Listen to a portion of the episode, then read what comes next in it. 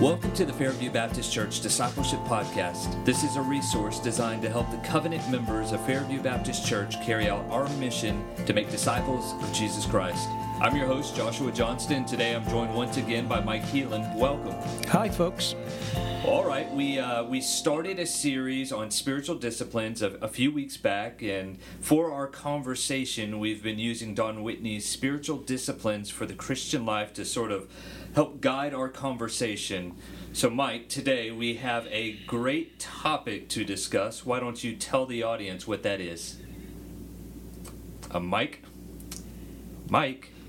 Oh, Joshua, I'm sorry. I-, I, was just practicing today's topic, which is silence and solitude. Mm, very nice. Well, perhaps before practicing it, uh, let's spend some time talking about it. Fair enough, Josh. I, I guess we really can't be silent on this topic, can we? Boo.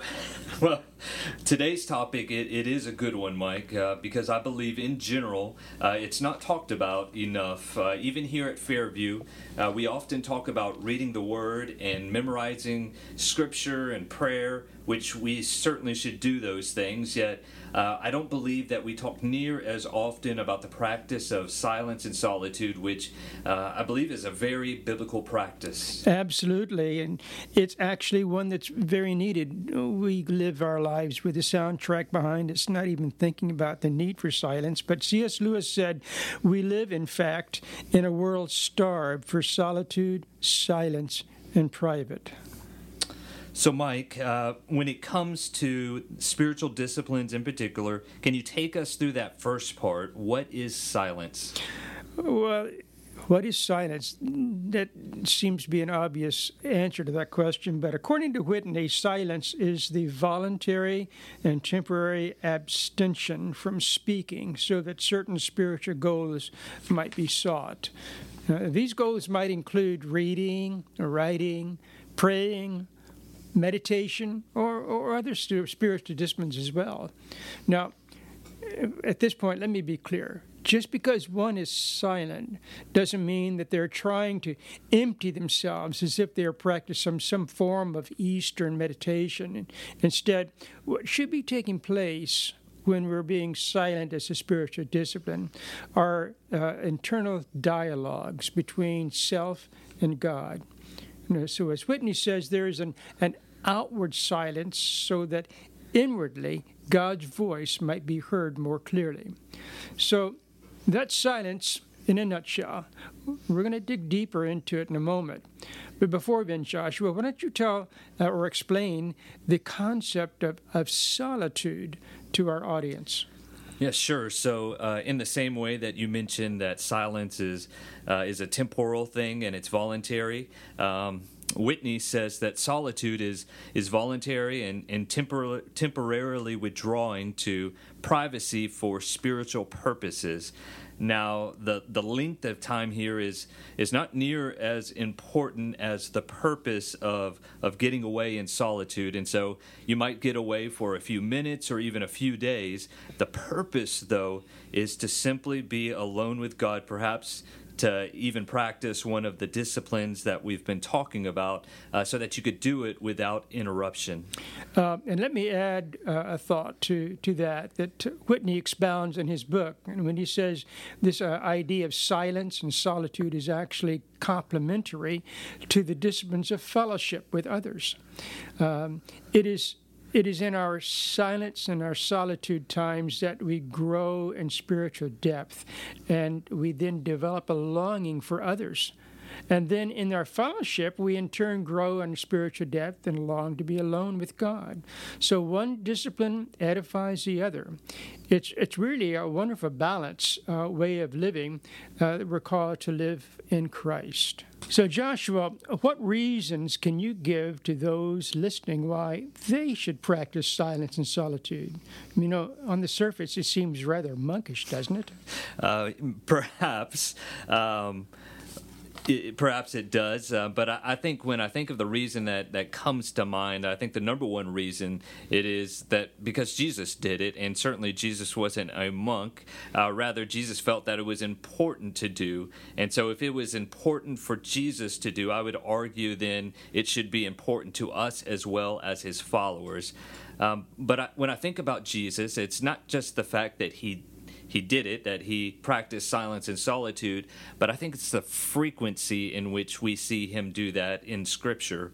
Uh, for example, we see in Matthew chapter 4, verse 1, uh, that says, uh, Then Jesus was led up by the Spirit into the wilderness to be tempted by the devil. And so, in this passage, the Spirit, uh, which now indwells us as followers of Jesus, the Spirit leads Jesus out into this out into the desert for this extended period of time in which Jesus practices fasting and, and solitude. We also see in Matthew chapter 14, verse 23, which says, And after he had dismissed the crowds, he went up on the mountain by himself to pray, and when evening came, he was there alone. Now, here in this passage, this is an intentional act by Jesus. He intentionally sends away this multitude of people that have been following him, but he also sends his disciples away so that he can be alone. Uh, and so clearly, here, um, being alone and being silent before the Father is important to Jesus.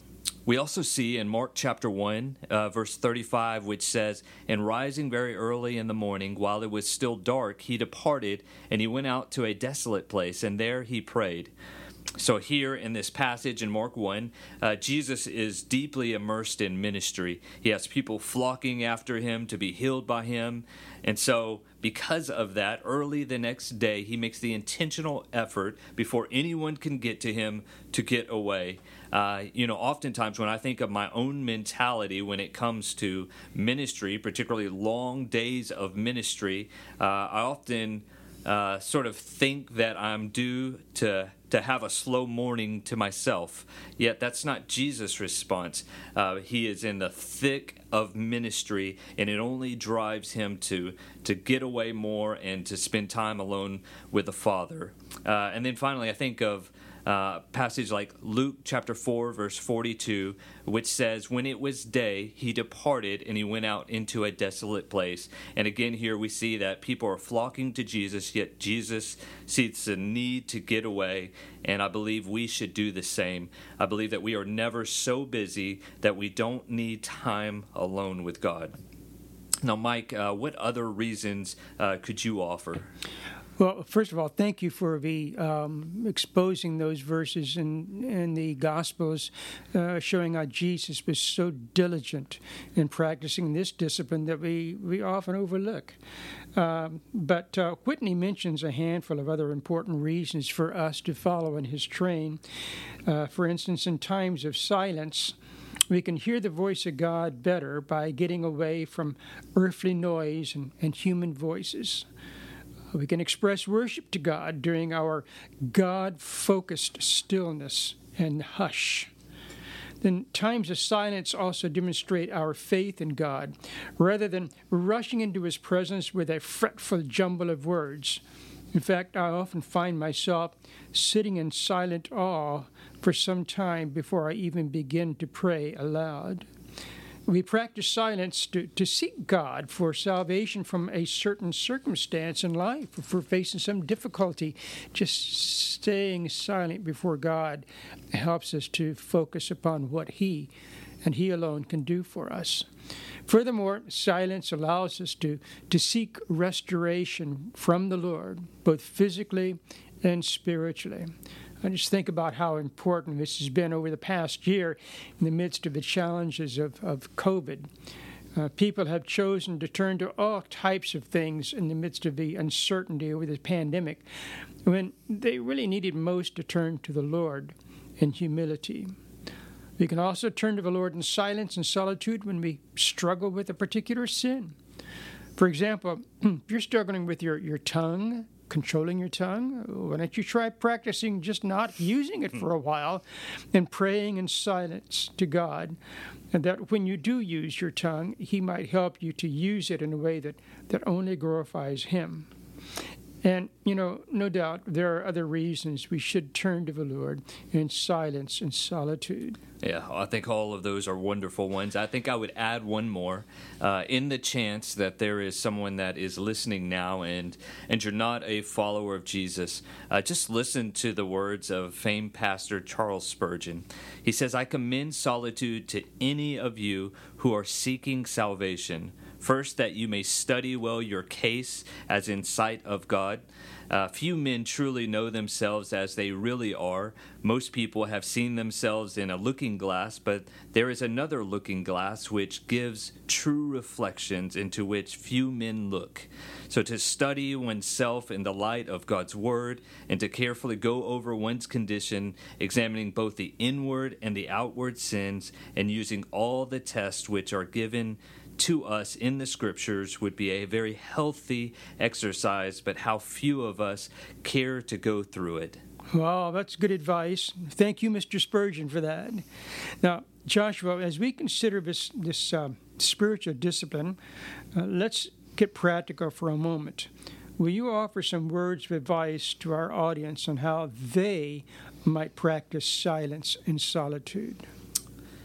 Well, let me start um, by recognizing not everyone's schedule and responsibilities are the same. And so uh, the time that people can devote to this, to silence and solitude, uh, like with the other spiritual disciplines, uh, it's certainly going to vary from person to person.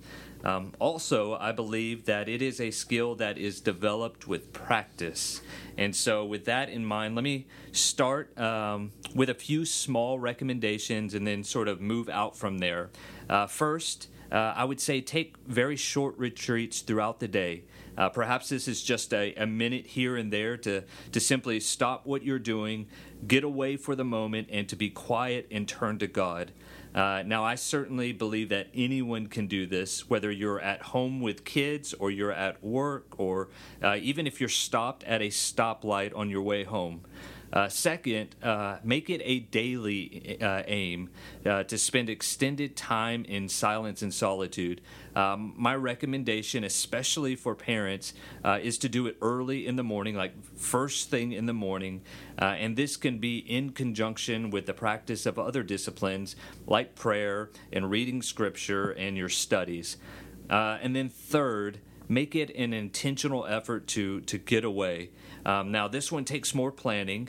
Uh, I remember back when I was a part of a church plant uh, just prior to getting out of the military, back uh, maybe seven or eight years ago. Uh, and it was located in this growing community. There were homes that were popping up left and right around the church, and, and not too far from the church, there was this uh, large rock formation. And so sometimes uh, some of the leaders from the church, we would uh, we would get together and we would climb up that rock formation, or sometimes we would just go up there individually uh, and when you climbed to the top of it, you could look around and you could see for miles and miles and miles away. Uh, you could also see our church down there, and you would see all of the, the neighborhoods and the homes that God had put around the church. Uh, it was this great spot to be humbled at what God was doing and then reflect. Boy, that's great.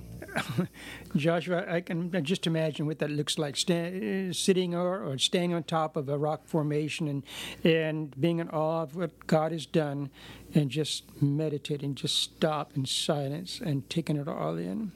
So, uh, so let me add something though. Um, you've mentioned practice. Uh, um, the practicing that was most beneficial was practicing um, practicing with believers. I mean, the believers actually practicing meditation and uh, all by themselves. And you, you join together um, solitude and silence.